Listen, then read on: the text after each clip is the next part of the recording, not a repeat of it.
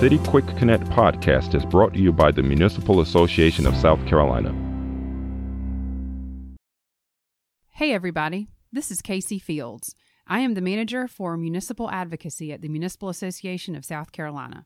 Here's the latest from the Dome to Your Home, the association's weekly legislative report for the week of January 14th. The House of Representatives met in regular session last week, while the Senate met only in subcommittees and committees. Both chambers will meet in regular session this week.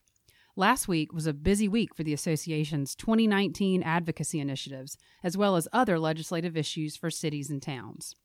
Here are a few updates on the advocacy initiatives flexibility with hospitality and accommodations tax revenue.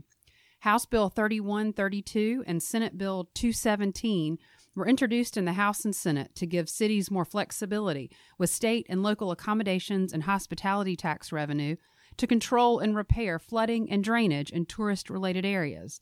Senate Bill 217 was given a favorable report by the Senate Finance, Sales, and Income Tax Subcommittee last week, and the Senate Finance Committee passed it out to the full Senate. Melissa Carter, Research and Legislative Liaison for the Association, testified in favor of this bill at the subcommittee meeting.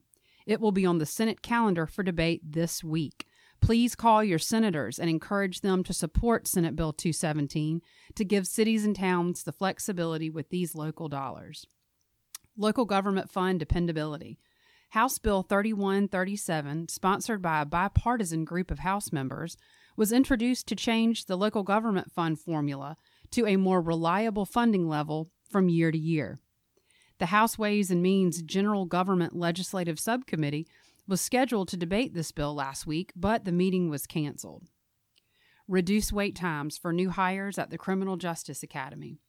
The Senate Finance Criminal Justice Subcommittee and the House Ways and Means Law Enforcement and Criminal Justice Subcommittee both met last week to hear the budget request from the South Carolina Criminal Justice Academy. Tiger Wells, Director of Governmental Affairs for the association, testified in favor of the Academy's budget request to move revenue for the Academy to a recurring line item. Kassy Alia, founder of, and CEO of Serve and Connect, and police chiefs and sheriffs from across the state attended the hearings and expressed their support for the budget request. The zero millage bill passed the Senate Finance Committee. The Senate Finance Property Tax Subcommittee amended and passed out favorably Senate Bill 227, a bill that allows cities without an operating millage to impose a millage. The subcommittee amended the bill to include a restriction on the initial amount that a city could impose. Scott Slatton, legislative and public policy advocate for the association, testified in favor of this bill, along with Roger LeDuc, city administrator for the town of Edgefield, and Senator Mike Gambrell of Abbeville, the primary sponsor of the bill. The full Senate Finance Committee passed this bill to the full Senate for debate this week. An increase in the tort claims cap passes out of subcommittee.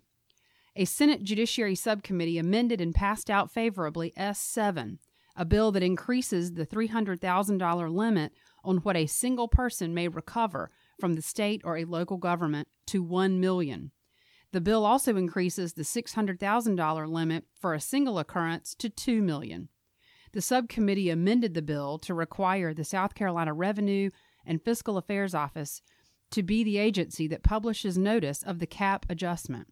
The subcommittee also amended the bill to change the effective date to one year after publication of the notice of cap adjustment. Tiger Wells testified against this increase in subcommittee. This bill is on the full Senate Judiciary Committee agenda for today, January 22nd. As always, you can access bills that were introduced last week and bills that received action from a subcommittee or committee last week through our legislative tracking system, complete with short summaries. Be sure to follow the legislative team on Twitter and check back next week for the latest in municipal legislative news from the South Carolina State House. This and all City Quick Connect podcasts are available on the Municipal Association's website, masc.sc, or on the City Connect blog.